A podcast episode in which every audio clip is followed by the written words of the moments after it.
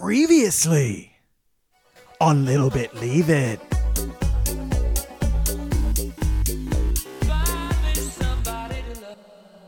Hello, everybody. Welcome back to Little Bit Leave It, the podcast where we talk Love Island UK in the USA. My name is Ben, and with me, as always, is my podcasting partner and partner in life, Becca.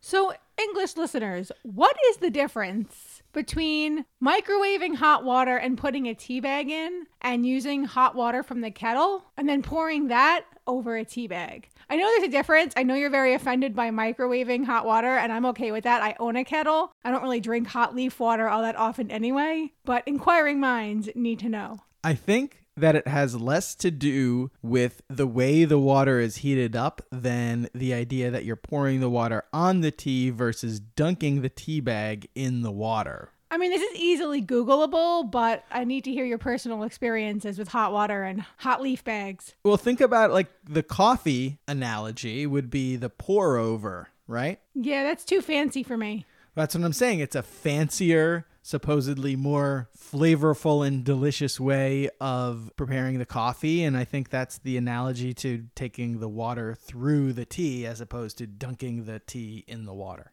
All right, well, now that we've had this incredibly educational, useless, off topic discussion, Yeah, let's get into Love Island Season 6, Episode 28. We've got a really fun episode to talk about, as you all know. we've got a mature audience warning again, and one of the best Love Island games, the tabloid game. Eyes will roll, heads will shake, shit's going down. We've also got the first part of our interview with Worldwide Casting. We're going to be talking to Kathy and Joel about how they cast people on reality TV shows, and they've got some tips as to how you can get cast yourself. You know, that interview was surprisingly heartwarming, and I can't wait for you all to hear it too. We're also going to get into a few elements of culture shock, and there's not much fashion, unfortunately, on this episode. We didn't get a new night, but we do have a couple things to talk about. Let's just hit it before we quit it. So this one kicks off with Demi and Jamie. She thanks him for a lovely date and the wine tasting as though it was his idea. Dem Dem, he gets no credit. He just showed up.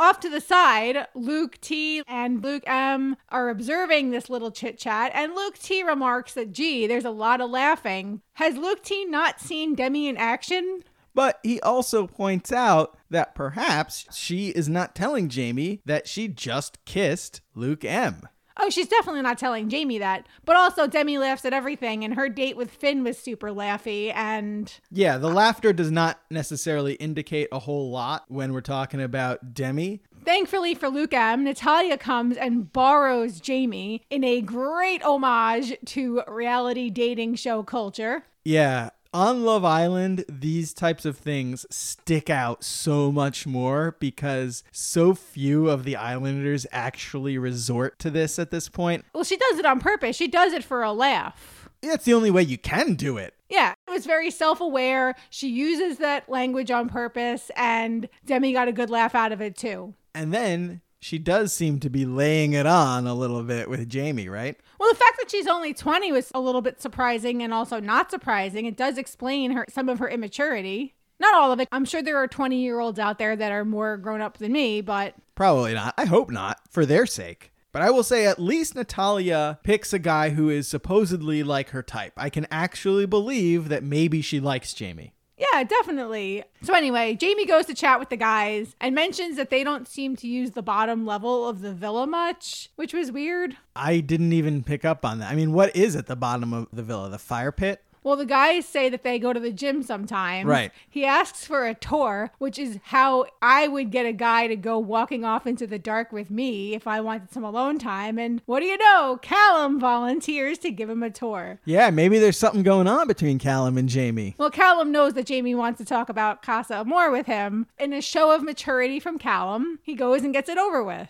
Yeah, Mr. Drying himself out. So they go to the snog porch to discuss this. There's a large group of other islanders who are very aware of this conversation and discussing it. Molly looks especially uncomfortable while Jamie and Callum discuss Callum's ethical choices. Yes.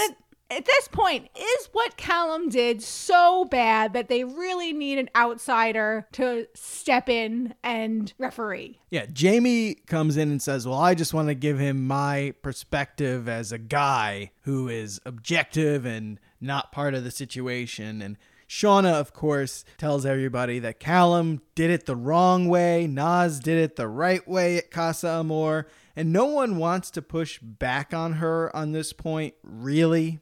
To what be- did you think? Well, to be fair, why didn't any of the guys stand up for her? If they all claim to be her big brother, if they all claim to be her friend, why did nobody say, hey man, not that he shouldn't pursue Molly. Nobody told Nas not to pursue Eva. So you know, here's what I'd say is that there's a lot of conversations that we don't see as viewers. no, they just sit there silently when they're not on TV. Yeah, absolutely. So Callum doesn't really like Shaughna all that much going into Casa. Really, right from when original Connor gets booted out of the house, he's seen the red flags. She's kicked out original Connor, his best friend, and then she engineers Sophie leaving. I mean, she's the one who engineered Connor with a G picking Sophie. I mean, at this point, it's been this pattern. And the date they had in episode 13 was almost like the blip where they could have maybe fashioned a relationship out of what they had going, but I think it fades pretty quickly. I wouldn't be that surprised that the guys weren't pushing back all that hard because the guys probably had had conversations with Callum where Callum's saying, you know, I don't know how much I'm really feeling Shaughna. And I bet those conversations were prior to Casa Amor. Those conversations should have ended in a dump her, man. Well, I guess he could have dumped her before Casa Amor. Meanwhile, Jamie on his own in the beach hut says that he would have definitely said something to Callum at Casa, but I think that's horseradish. Horseradish? Hockey- Really? Hockey sticks? What is this? What kind of podcast is this now? Fiddlesticks. It's sh- I call shenanigans because he wasn't there before and didn't have any pre-existing relationship with these guys. He wasn't at Casa seeing things go down. It's really easy to say, well, I would have said something, but mm, hush. Yeah, as viewers, we don't see the full picture. We Yeah. see what the producers show us. But on the other hand, we probably know more than some Islanders because we see conversations that they are not in. Yeah, there is that level of dramatic irony where we know things that the cast doesn't. But the flip side of it is there's tons and tons of stuff that the cast knows that we don't know. And I think that when you look at some of the YouTube interviews that people have done, you can see how much that really is. Yes, and this will actually come up later this episode in a big way. So, Shaughna, not willing to let this point rest, and I do have some empathy for her in here. She is talking alone with Mike in the kitchen and asks him specifically why he didn't stand up for her. He says that, listen, we were going with this follow your heart mentality. We wanted everyone to find who they needed to be with. And she said, well, that could be applied to any cheating anywhere. And I kind of see both sides of this because Callum should have moved on as he did. Mike lamely tries to get out of it. Nobody's right here. Nobody's wrong here. She's not wrong when she says that follow your heart can be a justification for some pretty ugly behavior. But I also think it's important to keep the context of Shaughna and Callum's relationship in mind. They had known each other for three weeks. It's not as if they were married. No, or exclusive. That's what I mean. Like, Mike's not wrong either. Look, I think the listeners to the podcast know what I think. She's been faking it this whole time, and now she's upset that she is not going to have a chance to get to the finals, it looks like. So Jamie, also not willing to let this whole thing rest, pulls Shaughna to talk about his chat with Callum. And at least Jamie does see Callum for who he is young, inexperienced, clueless, but not bad.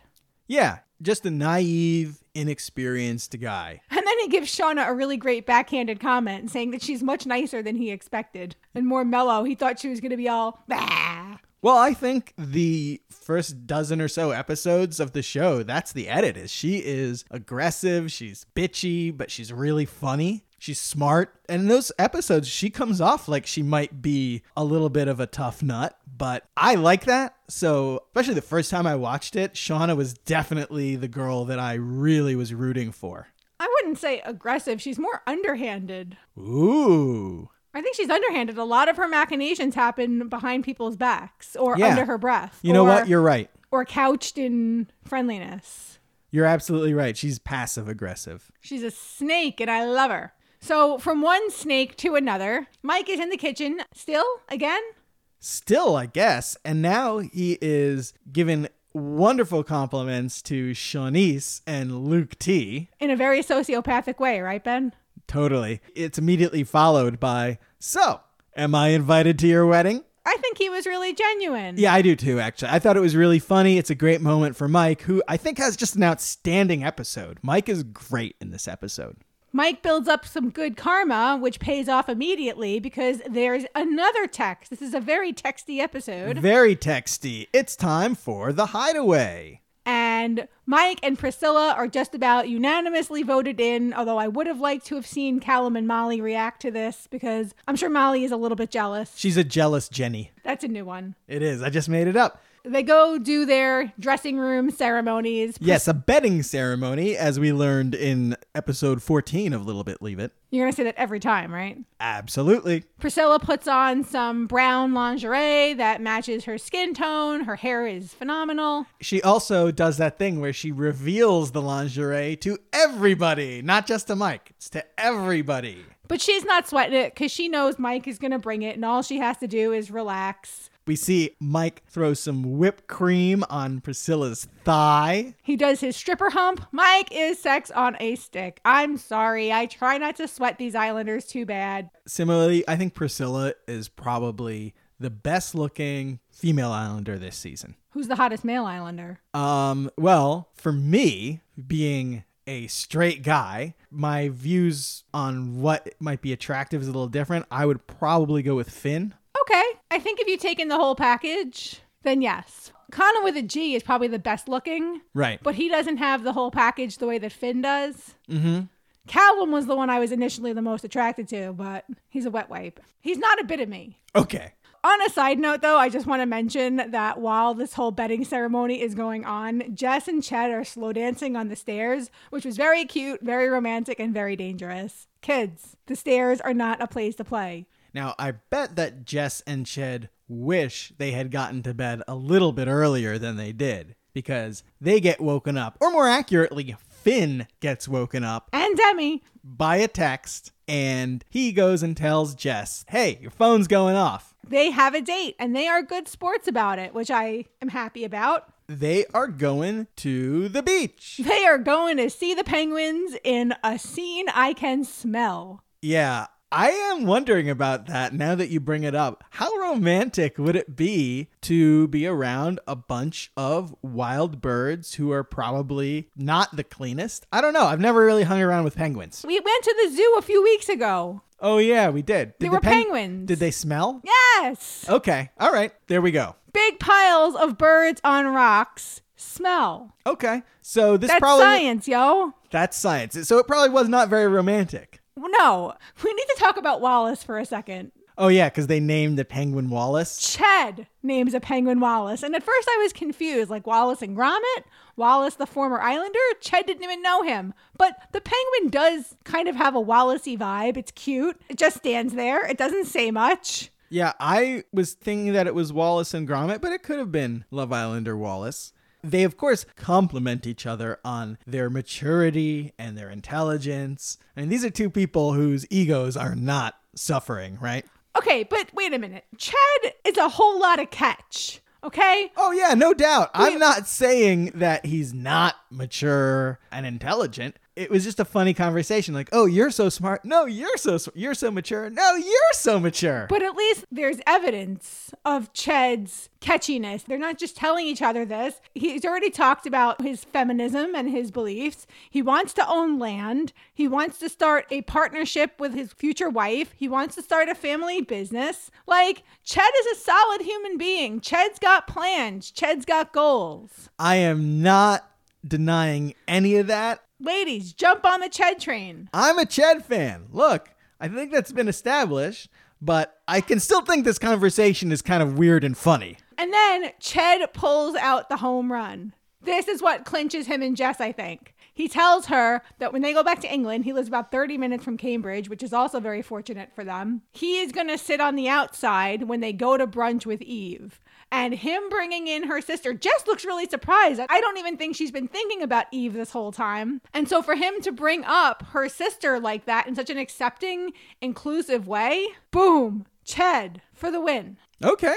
And then they talk about their parents accepting one another. Ched gets some lip gloss. Overall, super cute date. It was nice to spend some time with them. Yeah, even if it didn't smell particularly good. But back at the villa, Good thing there's no such thing as smell-o-vision. Good thing. Back at the villa, it's the morning after, and we've got reports from Mike and Priscilla. Everybody knew Mike would dance. They confirm it pretty much the first sentence. Yep, Priscilla says Mike is great. Mike mentions the whipped cream, to which Callum says, Oh, I just would have, you know, housed it, put it in my mouth, and ate it. And he makes a Pauly Shore face. If you're young, look it up. Weasel. Nobody under 35 is going to understand that. Go look it up. Or over 45, I guess. So I don't know how this quickly became a Pauly Shore podcast. I don't know. So Priscilla says it was 10 out of 10, but he will never hear that from her, which I did have to roll my eyes at because come on, communicate. Tell your partner they did a good job and you like them. But the real morning after report, The one we've all been waiting for. yes, is Mike's induction into the Breakfast Club. Where I would like to mention that Luke M is the Jack Fincham of the crew. Really, I thought of him more as the Emilio Estevez of the Breakfast Club.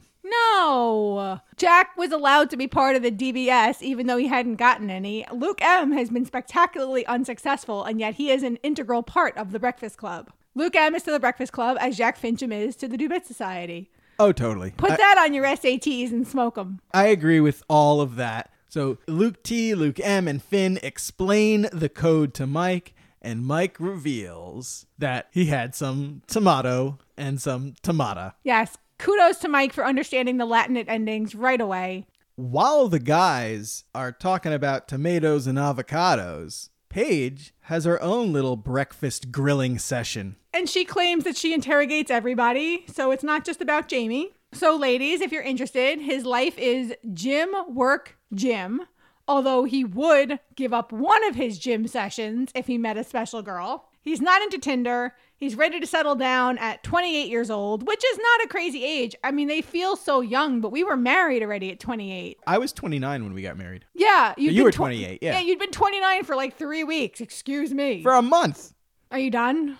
Are you quite finished? Are you done? Yes, I'm done. I'm leaving. You can finish this by yourself. Okay. So Paige, a bit shocked, says someone has to get up the duff in a year, which didn't really seem necessary because he didn't say that. Yeah, and up the duff, of course. Pregnant, right? Yeah, but we're going to get into that in culture shock. Oh, sorry, sorry. Every time I define a slang term, you always ask me about the origin. So this time I came prepared, motherfuckers. Get ready. At this point, Jess and Ched return. They leave the heavy ass door wide open, which really pissed me off because, hello, Ched? Ched can't close the door. Who the hell is going to close this door? I'm assuming they left the door open because they had a TV crew behind them and they were actually saying, oh, we shouldn't close the door on the TV crew. But they were literally commenting on how heavy the door was. Yeah, yeah, and that's why they probably wanted to leave it open for the camera crew. That would be my guess. I don't know. Because I saw the same exact thing. I said, why would you leave the freaking door open? And then that's the answer. It's because they had a bunch of people with them.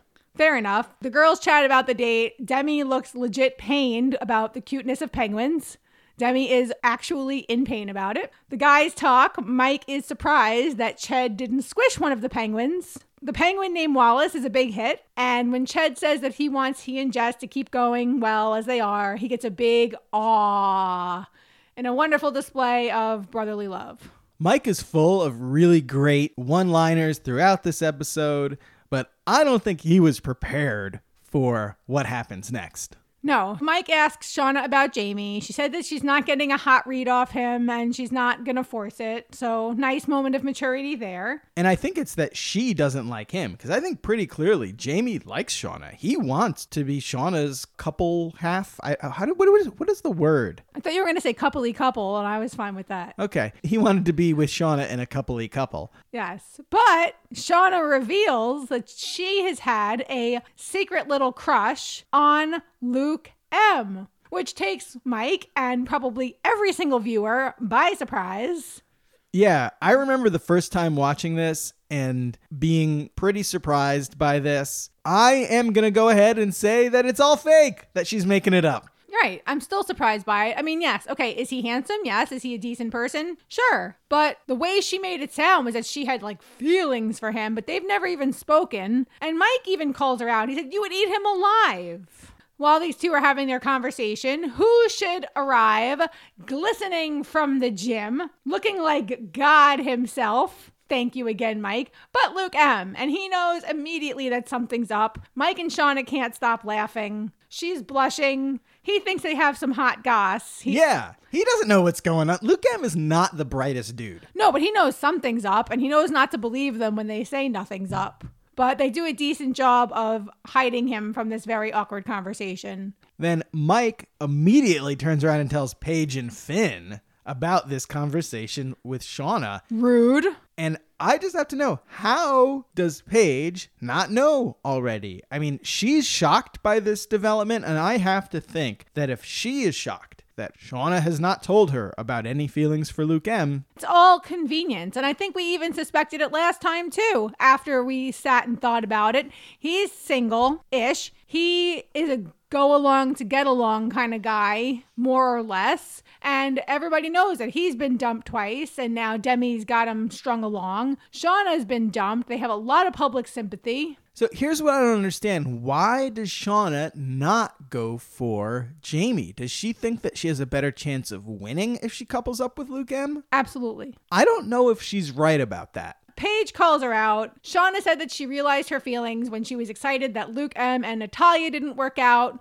but she didn't step in because she didn't want to hurt Demi or step on her toes or lose the friendship. And so she's debating now who does she talk to first? Does she talk to Demi and say, hey, I'm going to try to move in on Luke M? Does she talk to Luke M first engage interest because there's no sense in rocking the boat with Demi if there's nowhere for it to go? Although, to be fair, if I were Demi and I heard that Shaughna had talked to him with that intention and never told me about it, even if he wasn't interested, I could be a little annoyed too. Yeah, This all seems kind of pointless anyway. it does all seem kind of pointless. Much like that little movie discussion. Elf is a top notch Christmas film. Yeah, Elf is great.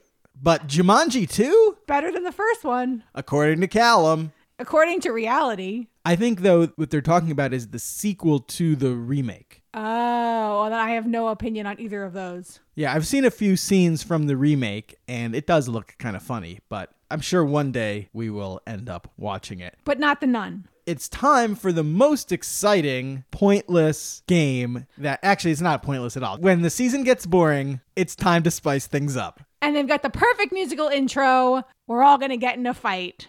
Guaranteed to happen. That's really the producers speaking to the cast. And they know it. Luke T is cringing. Molly does not want to do this. Nope, things start off with a bang. The first question Mike is branded as a game player. After calling four girls a special connection. And this, of course, leads Priscilla to worry that there wasn't a fifth only because she responded to his interest. Yeah, so she is now a little bit insecure. Good job, producers. Second question we learn that Luke T's mom cried because he stayed loyal. And I'm glad they interpreted that in the happy way Yeah, because it could have just as easily been interpreted in an ugly way. I guess. Yeah, I think it was good vibes all around. Those good vibes are not going to last. Yeah, because immediately we get Demi branded as a game player who faked interest in Nas. You know, and the guesses were Callum and Shaughna.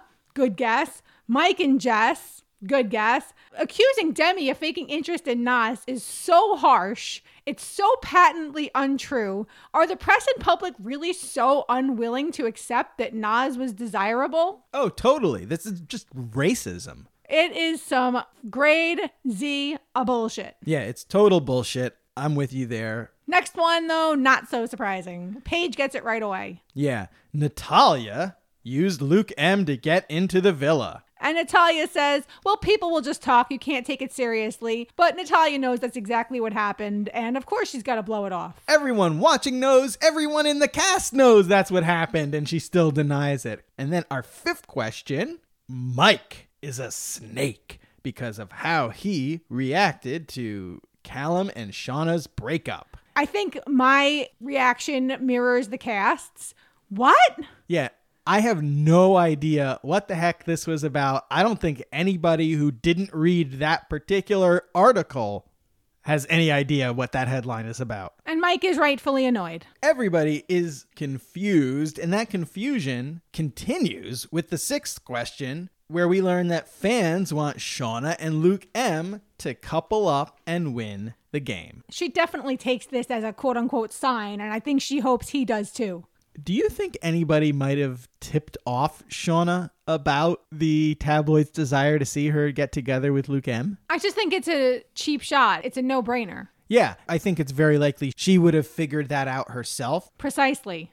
Even though this is not the last question, I think this is by far the biggest bomb dropped in this game, in this season. We all know loose lips sink ships. I don't think any of us expected it to come out this way. I think the producers expected that it would come out via gossip, but when Yeah. it didn't, they had to drop the bomb somehow. That's exactly what's going on here. It's because nobody betrayed Luke T's confidence. None of the guys said anything to the girls. And so the producers had to make sure to introduce this drama. Well, Paige knew. Oh, yeah, that's right. And Paige didn't tell anybody. So good on the housemates for keeping Luke T secrets. I think this is the first time in Love Island history that a secret has lasted more than 24 hours. and had to be revealed by the producers. So it comes out to everybody that Luke T told the boys about Siannise getting naked. She tries to deny that she got naked. Luke T says, I was naked too, but the damage has been done. Can Siannise and Luke T recover from this? Only time will tell. Luke T is kind of of the mind look, what's the big deal here? I don't understand why two adults sleeping nude together is a scandal. But I think from Siannise's perspective, it's more about the betrayal of trust, right?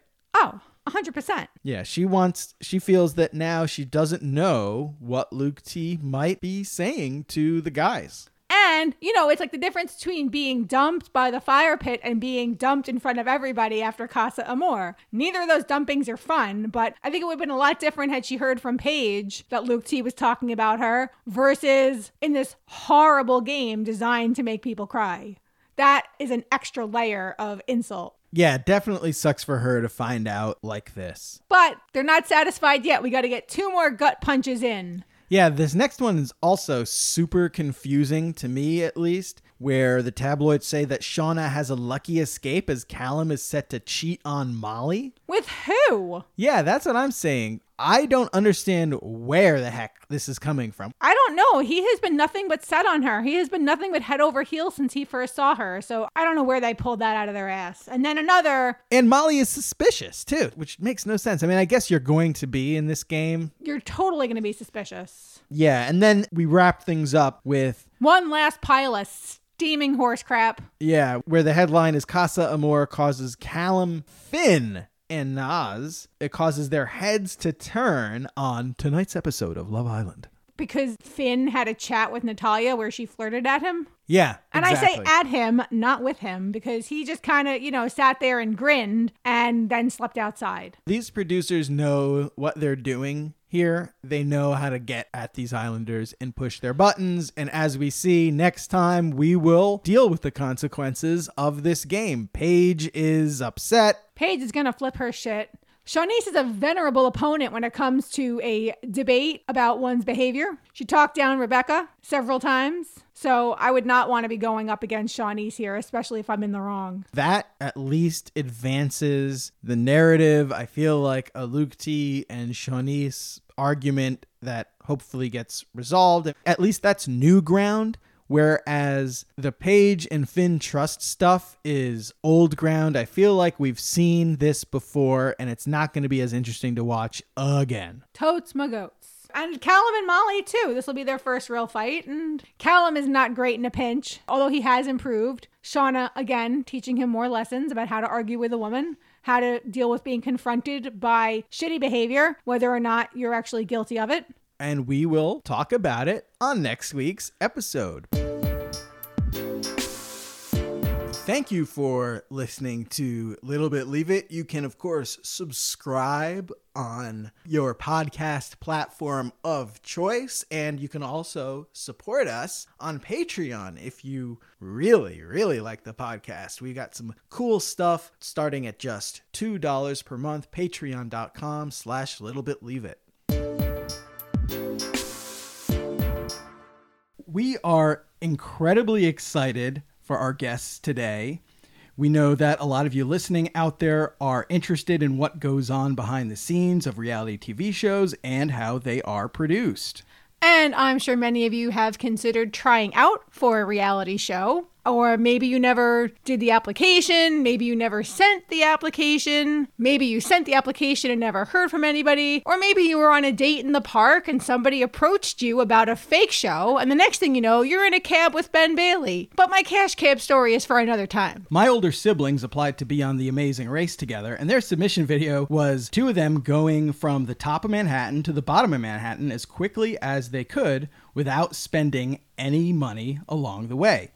There are some good stories from that expedition, but unfortunately, none of them involve getting contacted by the casting team. So we really wanted to know what it does take and the process behind getting onto a reality show. So we have got Kathy and Joel from Worldwide Casting who are going to tell us everything we need to know about getting on a reality show. And Kathy and Joel are currently casting for a whole bunch of top reality TV shows, including Big Brother, Temptation Island, one of our favorites, The Circle, and a whole, whole lot more. You can go check out their website, worldwide casting.com, to see everything that they are currently casting. If none of you make it onto any of these shows, I'm going to be very disappointed in you. Kathy, Joel, thank you so much and welcome to Little Bit Leave It. Our pleasure. We're happy to be here. Excited to be here. So, how did you two get involved in casting in the first place? I know that Kathy has been doing it for a while before she met you, Joel. So, Kathy, maybe you want to give us a start how you got into the industry and then. Yeah, um, a friend of mine and I,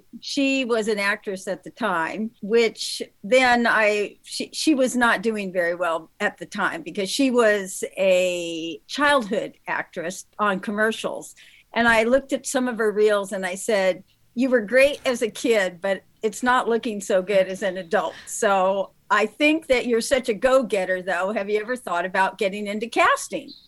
And she said, No, actually, I hadn't. So, ironically, the very next day, she wound up being contacted by a longtime friend of hers who had gotten into casting in the meantime. And she said, Hey, would you want to be a casting assistant on something I'm working on? And she's like, Sure. It's weird that you even bring that up because we were just talking about this yesterday. So that was kind of the start. And I ran things behind the scenes. And she was more of like the send the emails, make contact with the people, and so on and so forth. So that's how we got started. And then Joel came in not long after that. We had been doing casting probably for about, I don't know, a year and a half, maybe up to that point. And then Joel came in and he said, how, do you guys work all this? And we said, well, we just keep collecting business cards from people when we go out onto the streets and go into bars and go to the beach and go wherever we can find these people, because that's how casting originally was done. And to some degree, it's still done that way to this day. But Joel came in and he said, So when you guys are looking for people, you file through these stacks of business cards. Is that how you do it? And we're kind of like, Yeah. And he said, You guys need to get automated. You don't have a database? And we're like, No. And then he said, Well, let me help you guys get your database going. So that's where he came in and he took all those business cards and started logging all these names and information in. And all of a sudden, then from that point on, we started growing our database. And so that's where Joel came in and he just started technical support with us piece by piece by piece until we got to a point where we were really high functioning. Yeah, I basically helped them take things from where casting was and how it was done at the time. And I have a web development background. So, with the tech things that I knew at the time, I helped them get into the hybrid of how it was done to how it is done today and will be done in the future. When ish are we talking about? I'm just curious. Can you place us in time? It was about seven What years year was ago. That? that 2013, 2014. I mean, we've been at this for quite a while, so it's like the years go blurring by. I've heard you say that your agency is different from others that you know of. Can you talk about that a little more? Explain explain that to us? Well, I would say the difference is in terms of more on the production side of things. So when we're dealing with how we actually find the people that we do that we send over to the producers or the casting directors or the casting producers for the shows the people that we find and the methods that we find them are different than any other casting company out there. And going into the specifics of how we do that is more so our secret weapon of how we do that. So Oh yeah, we are not asking for your proprietary info and your big secrets, but basically, you guys get people onto shows you f- on, in a different way, or do you find people in a different way? We definitely find people in a different way. The people that we do find, we like to tell them, the producers and whatnot, like these people have never even thought about being on TV, so they're the kind of people who are going to be really authentic on camera they're not they're not the typical people that you would regularly see on reality because the way it's done right now with the vast majority of people as far as we know we're the only ones who do what we do and do it the way that we do it. And what they're still doing is they're basically making cold calls or doing street recruiting or sending things out on Instagram or whatever, bots crawling around trying to find people. And it's gotten to the point because reality TV has been going for so long now that they keep drawing. They're all going to the same pools now. So they're not finding unique people. They don't know how to target them properly. They don't know how to reach in and get people, like Joel was saying, who've never even thought about being on TV before. So it's taken us the last three to four years to actually get to the point where this is workable because anybody else who's tried doing it the way we're doing it has failed at doing it because they just haven't put in the time, the money, the conscientiousness, just the the things that all of a sudden so we just started finding one piece after another and those pieces started clicking together. And when they all started really working together, we realized wow, we have something that nobody else is doing, and it's extremely effective. And people who we cast for are blown away with the kind of people we give them.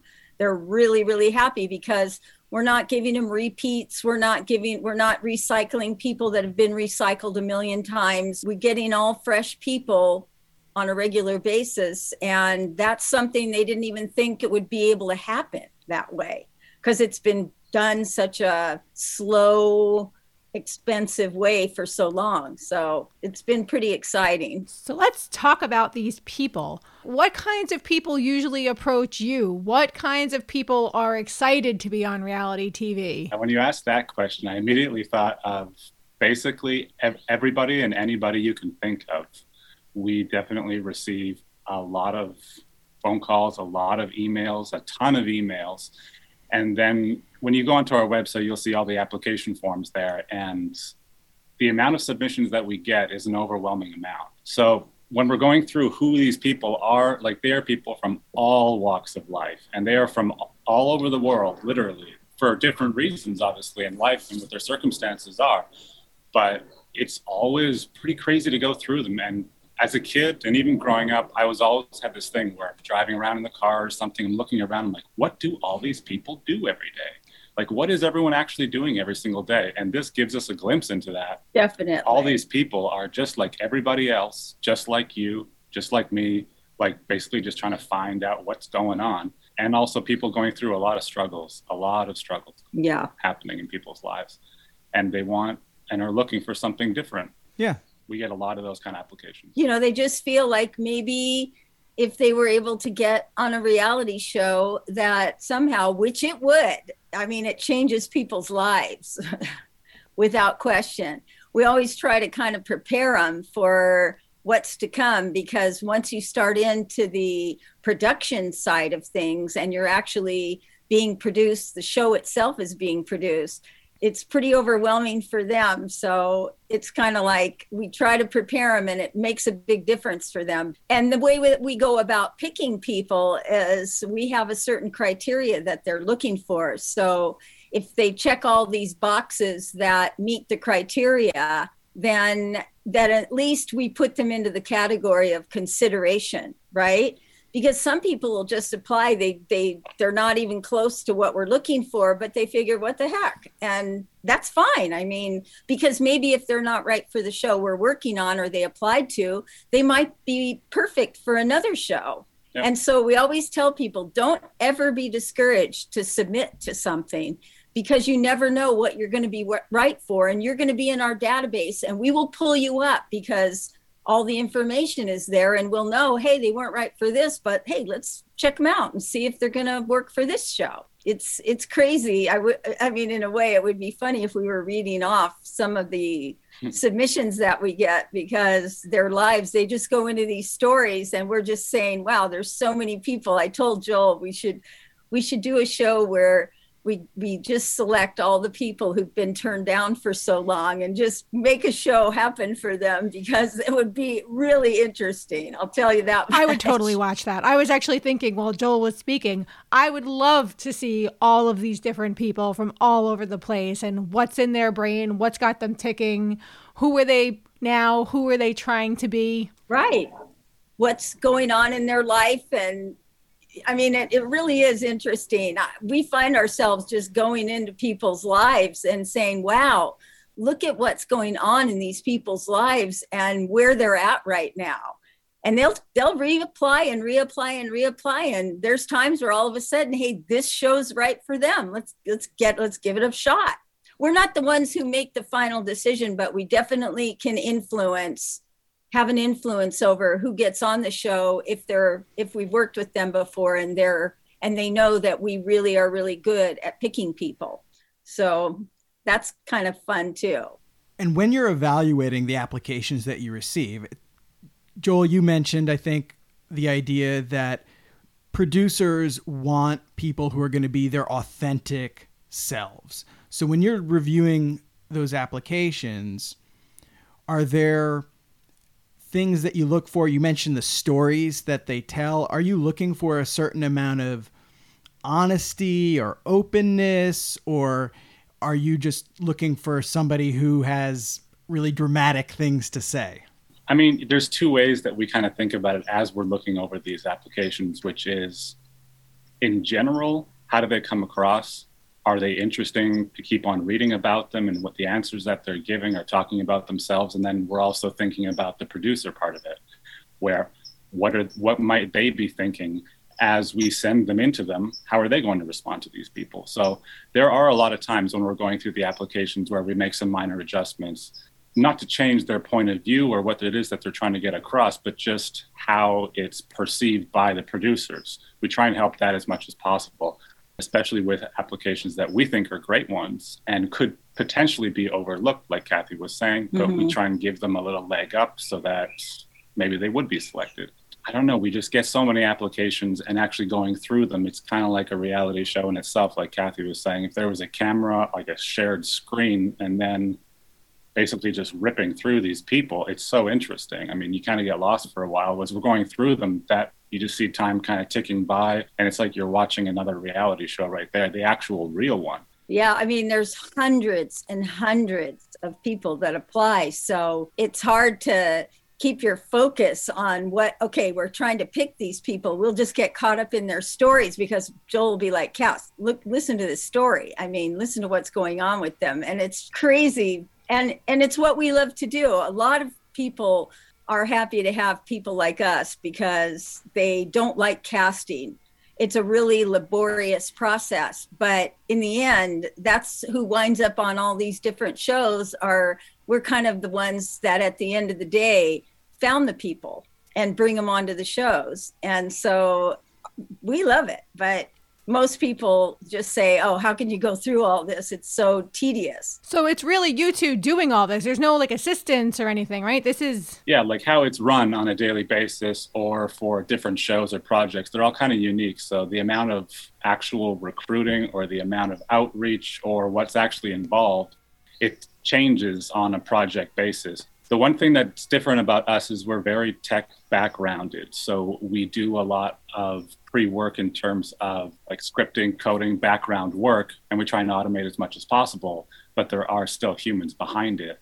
Like, for instance, as we're going through them all, to answer your last question, Ben, you know, we have the certain criteria that we have to include with the people before we send them. They can't just be somebody who doesn't meet the certain criteria. If they're only looking for women, we don't send men if they're looking within a certain age group, we try and stay within those boundaries.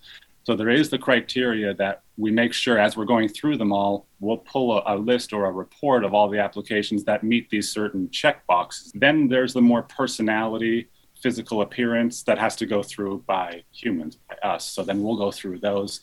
But then ultimately, all of those final selections, they get sent over to Kathy here, and she makes the choices of yes, yes, we need more info on this person, get some more photos of this person, ask this person these certain questions, and then they'll be good to send off. Because you want to present them in the best way you can. And sometimes they'll, that's one thing to re- recommend to people. Make sure when you apply to something, send as good a pictures as you can.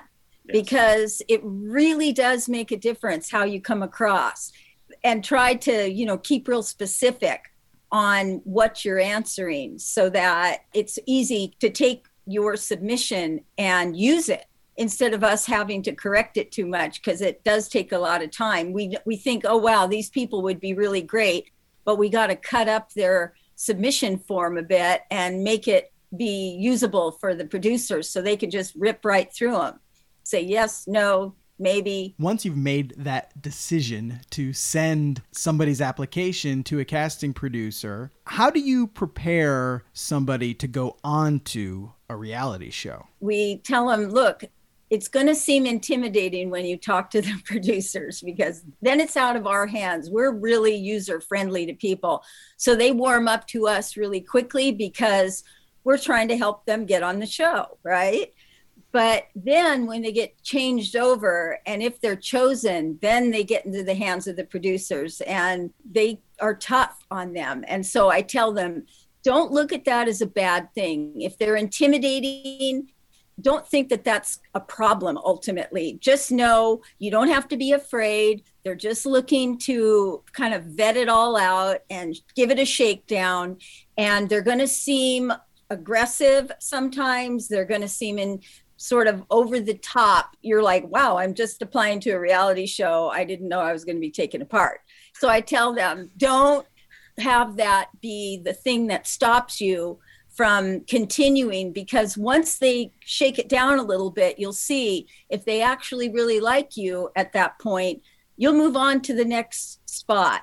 So that's a really important thing to let them know because before we started doing that, people would recontact us and say, wow, that was serious. And they were really hard on us. And so it's it's not really something to be afraid of. It's just something to know is going to be happening. The more we can prepare them, the better off their interview is going to go. And a lot of times they'll let us know, wow, that was really helpful because they did exactly what you said and we knew what to do about it. That's just an example of something that we do. That must feel really good. They'll feel like you're in their corner. And I don't know that much about show business, but I feel like my first impression is what you were just saying that painting that picture of the producers kind of coming hard at you to see what you're made of. Right. To have that little cozy corner must feel like a really good start. I don't know. I'm kind of inspired, Ben.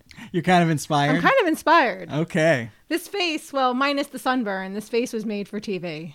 Big thanks to Kathy and Joel from Worldwide Casting. You can find out what shows they are currently casting at worldwide-casting.com and they are all over social media. That was part 1 of our interview. Part 2 will pick up next week. Hi. This is like a public service announcement or whatever. Rufus Ruderman, the esteemed first chairperson of the Lunch Council, do I really have to say that? And who may or may not be my father, a lot of secrets, ma, was last seen at 4:30 in the morning on Friday, June 25th, in the parking lot of a Hole-in-One Mini Golf and Gentlemen's Lounge on Route 35 in Keyport, New Jersey. He was driving a white Cadillac Escalade with New Jersey plates reading RR Da Man. Oh my god. Mr. Rudderman is a white, 55 year old male. He'll tell you he's 45, but he's a liar. Ow, Ma, stop! With jet black hair, check for stains on his temples, 5 foot 6 and 200 pounds. He was wearing a douchey Robert Graham button down shirt with a giant ass Technicolor skull on it. Guess he graduated from Ed Hardy. Shiny gray slacks and gray skull smoking slippers, also by Robert Graham. His Rudy Giuliani worshipping ass probably had on a pinky ring, too. If you have seen this prick, please contact his office at 732 Meatman, extension 6969. Really? And ask for my mother Sheila. You let him do that? A $500 voucher for Peter Pecker Foods products is being offered as a reward for any information leading to his capture. I mean, finding him. But please, don't look too hard. Okay, fine, sorry. Seriously, though, please help us. I cannot listen to my mother's hysterics much longer.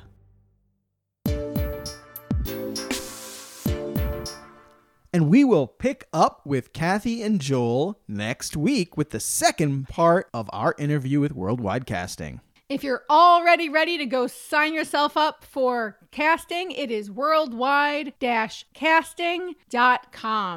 Get yourself on TV, folks. They're looking for you. And then you can also follow them on social media. They are on all of the social media, and it's worldwide dash casting is generally the handle that they use. And they will answer you. It might not be immediately, but they answer all your inquiries. So if you have any questions or concerns, they will get back to you. What would your concerns be? Like, am I pretty enough? Yeah, okay. Okay. So I think it's time for us to get into culture shock. We've got a few today, right? I have got three. Wow. Then you can get us started. All right, this is going to get a little lengthy, so I apologize in advance for you learning something. You uneducated Philistines. Is it Philistine or Philistine? I don't know, maybe Philistine was my grandmother's neighbor. I can't remember. Yeah, I think it's Philistine. All right, all you, all you Philistines out there. When Jess gets her 5 a.m. text, Iain jokes that the PPI people are relentless. So I figured it was like a debt collecting thing because I think that's a pretty universal experience. But there's actually an interesting story about PPI. So let's get into some financial scandal, shall we? Okay. Starting in around 2008 or 2009, people who were taking out loans like small business loans, credit cards, mortgages were being sold payment protection insurance. PPI. And it was designed to help you make repayments should you get laid off or be disabled, have an accident or an illness, something that left you without income. Okay, so it's an insurance plan in case you can't cover your mortgage. They will pay your mortgage payment while you can't cover it for some period of time. Right. But it also creates another debt for you, right? Right. Depending on the kind of loan you had, a lump sum loan, you would pay it up front. You would buy the PPI up front. If you had a credit card or a mortgage, something that was a monthly payment, you would pay a monthly premium on top of your repayment. Got it. However, these PPI plans were often missold, like on a huge scale, because it was super profitable for the lenders. Wow, imagine that. Most of the payments that people were making weren't going to the companies underwriting these loans. They were going as a commission to the companies selling them. Many customers weren't aware that they were buying the policy. They didn't want the policy, but they were pressured into it, being told, oh, you can't get this credit card if you don't buy this on top of it. They were advised to take out policies that were unsuitable. Like a self employed person would be pushed into buying a policy that didn't help them if their business failed or whatever. Or they weren't being made aware of, like, if you had a pre existing illness and that was going to cause you to lose work, they weren't aware that the policy they were being sold wouldn't help them with that either. Wow, sounds a lot like our insurance industry. Right? So in 2014, there was a Supreme Court case Plevin versus Paragon Personal Finance Limited. And I'm not going to get into the whole detail of the case, but the result was that customers could make claims for any PPI loans that they had where the company was taking more than 50% commission. So if you took out a small business loan, right, for $10,000, Or pounds in this case. yeah, for 10,000 pounds. If they were charging you over 5,000 pounds in PPI for it, which would be 50%, if they were charging you 5,200 pounds, like you could make a claim on that 200 and get reimbursed. Well, I guess Wait. it's not it's not nothing. No, but there were further court cases, and finally, claimants were allowed to claim the whole reimbursement for that whole PPI loan. Great. And as almost all PPI policies earned high commission rates, that was huge. And there were so many claims, over 38 billion pounds had been paid out by the summer of 2019 when the complaint period closed. Holy crap. That's 44 billion dollars. $44 billion in money that crooked insurance agencies and financial institutions stole from the British people got returned. And there was an article from summer 2020 where there were hundreds of thousands of registered claims remaining outstanding, and new claims have started rolling in. So that's the PPI scam. Wow. Yes. Good for the British. Okay, then we've got up the duff, which we mentioned before does mean pregnant. It usually refers to an unplanned pregnancy. So I guess we know what duff means. I do, do you? Tell us. The OED dates the term to 1941 in Australia. Duff is a flour pudding boiled in a bag or a dumpling. So it's like bun in the oven, right? It's like a euphemism kind of in that same vein. Duff was a northern pronunciation of dough. Rough, R O U G H. Yep. And so wouldn't it follow? Duff, D O U G H. That pronunciation of dough wasn't widely heard in the UK, but it is much more used in Australia. And so up the duff, bun in the oven. So the Scottish girl gives us the Australian slang. Well, because it came from the north of the UK originally. The people from the north of the UK went down to Australia. All right, I got one more, and this one's fun. You ready? Yep. When Molly gets dunked, she yells, Bloody Nora. Yeah, what was that? So, Bloody Nora is a minced oath, you know, a way to make a swear word less bad, like see you next Tuesday or HE double hockey sticks. Okay. for bloody hell. So, where did that come from? The origin is unknown, but The Guardian had asked readers to take a stab at it. And here are my two favorites. I'm going to read them word for word. Bloody Nora was originally called Nora and the maid for the wealthy Duke. Woodingtonshire, sorry, I probably said that wrong, in the 17th century. She earned the name Bloody Nora after she killed a servant of the Duke with a stick of celery. When the Duke caught her repeatedly slapping the bloody corpse with the stick of celery, he shouted, Oh dear God, you're all bloody, Nora! And after beating her, he banished her to a basement cell for three years. When the three years was up, the Duke set her free, but Nora insisted on working for the Duke. Reluctantly, the Duke gave her a job cleaning the stables, only to find four days later she had killed another servant, this time with a kettle. When the Duke found her once again maiming her victim with a dented kettle, he cried, Oh, bloody Nora! and grabbed a horseshoe in an attempt to kill Nora. After a long struggle, Nora escapes, leaving the battered Duke cussing to himself, Bloody Nora! The expression came from the Duke himself, as he would tell the story of Nora to all he knew and would always refer to her as Bloody Nora. As the Duke aged, he grew senile. He would be heard talking to himself and shouting, Bloody Nora! And as people around him saw him still as a respected figure in the community, they all started saying Bloody Nora, as they all thought the Duke has invented a new cuss word. It has stuck until the present day. So thank you, Ronnie from Essex, for that. Ronnie from Essex. This one's a little bit more plausible. Nora is not a woman's name, but a form of the word horror. The phrase started off as flaming horror, or flipping bloody horror, etc., as a cry of dismay or disbelief. In the normal Cockney manner, the final G and the opening H were dropped to produce something that sounded like flamin' horror, and that in turn over the years became flamin' Nora or Bloody Nora as a stronger alternative. So Nora wasn't a person at all, but the result of an accent. And thank you, David from Weybridge. That makes a lot of sense to me from my knowledge of how languages evolve. Somebody else blamed the Cockneys too. They blamed fake Cockneys in the 90s. So linguistically, that's probably the more reliable one. But I couldn't let a story about Nora the murderous servant go to waste. Yeah, though there are some interesting classist undertones to that story, right? It's a story. It's a story, yeah. The premise of this entire podcast is that Love Island is much more than a reality game show for dating. Nothing is ever just a story. All right, there, woke Willie. What's yours? Mine is penguins because Iain makes a remark that, hey, how come Jess and Ched got penguins? These cheap producers wouldn't even shell out for a Kit Kat. Penguins, unsurprisingly, is an English candy. Actually, it's two long chocolate cookies, and in between the cookies is like chocolate cream. That sounds friggin' delicious. Penguins are pretty old. They've been around since 1932. And then Iain also mentions that they have a joke or a quote unquote funny fact printed on every wrapper. Of course, we have that in the United States with some of our popsicle sticks. In addition to the chocolate flavor, they have an orange flavor, a mint flavor, and a toffee flavor. Dude, I'm really hungry now. Can we stop talking about cookies so we can finish the show? Yeah, they also made some spin offs. There are penguin chuckas, wingdings, flipper dippers, splats, and mini splats. They're all part of the penguin family. That is amazing. The last thing I have is just a reminder of a Tony Blair. I think, is it Shaughna mentions a Tony Blair? Yeah, it's usually Shaughna. Yeah, she's the one who uses Cockney rhyming slang the most frequently, and that's what it is. Tony Blair means nightmare. Okay. I believe it is time for a very, very abbreviated T and A report. And really, it's mostly just a T report.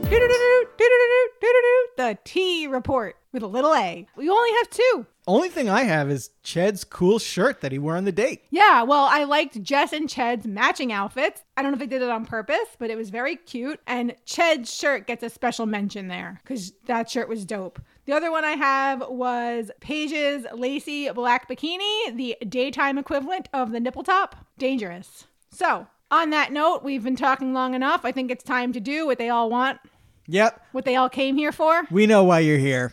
Rank The couples.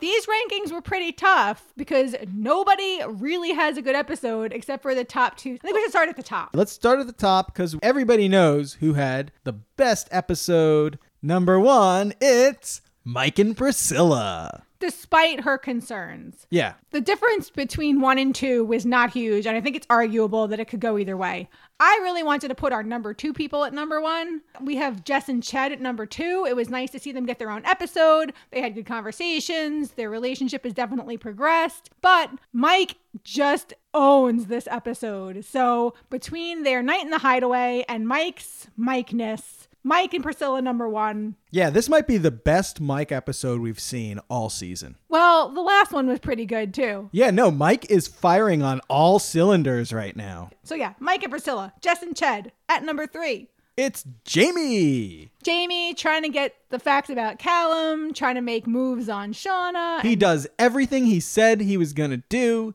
He talks to all the girls he wants to talk to. Jamie is making it happen. I feel like there should be like a 70s like TV theme. Yeah, there should be a do do do do do. Jamie's making it happen. Yeah, kind of like a Mary Tyler Moore kind of thing, but about Jamie. At number four, it's Shaughna. And this is not so much a reward as a she's less annoying this week. Yeah, she's less annoying. She stands up for herself in a way that it was not aggressive, that did make some people think. She's got Jamie interested in her. She's coming up with a new tactic. Yeah, no, just like Jamie, Shaughna is making it happen. No, I do do do do do do. Shaughna's making it happen. Now, I could see Shaughna uh, legitimately in a Mary Tyler Moore type show. Absolutely. On the opposite end, someone who does not make it happen, but things do seem to happen to him. At number five, it's Luke M. Luke M. Always girls interested in him. He glistens like a god. At number six, and this is less because of her own doings and more because of what is done to her, Siannise. She didn't do anything wrong, but she's getting the short end of the stick here. At number seven, another individual. We haven't had a couple since number two. Number seven is Demi. Yep, she's just there. Yeah. Back to a couple, finally, at number eight. It's, wait, is this Finn and Callum? Well, they're both definitely in the doghouse, but neither of them did anything wrong. So again, they're not there because of things they have done, but things that have been done to them. They did not have a good episode because of those things. And at number nine, back by her lonesome, though still in a couple. It's Molly. Yeah, she's gonna rake Callum across the coals. And I don't think he deserves that. I guess it's not fair to rank people based on what's going to happen next week, but suck it. This is our show. At number 10, Paige and Luke T. Wait a second. They're not together. Well, Luke T is in some fucking trouble. He's in big trouble, as Yeah. we mentioned before. And Paige is going to make trouble. Yeah, They're in trouble. Luke T and Paige are in the doghouse. they are in trouble, but still, it's not enough to get them in the basement. Coming in at number 11, as usual, Natalia. she just contributes nothing and needs to be kicked out of the house. Yeah, just the worst thing. I really wish that Luke M had brought Jamie back. And I believe that is all the things that we needed to say. Yeah, so next week we will be back with another episode. We're going to talk about episode 29. We're going to have our interview with Worldwide Casting. It'll be another great episode of Love Island and another great episode of Little Bit Leave It. So until then, please email us, littlebitleaveitpodcast at gmail.com and hit us up on social media. I am at Twitter at LBLI Podcast. I'm at LBLI Peng. We're on Instagram. We're on Facebook. Find us, cheer us on, jeer us on. Yeah. Quick shout out to our British listeners. Thanks for putting us back on those Apple podcast charts for the second time. Thanks, guys. So get pumped, get stumped, get humped. And again, our British listeners, you can play along with us doing Fantasy Love Island. The Americans, you can play also, but we are going to keep our results hidden until all of our American audiences can see the show. Until then, from Staten Island, To Love Island. I'm not a geek, I'm a unique weasel. Buddy.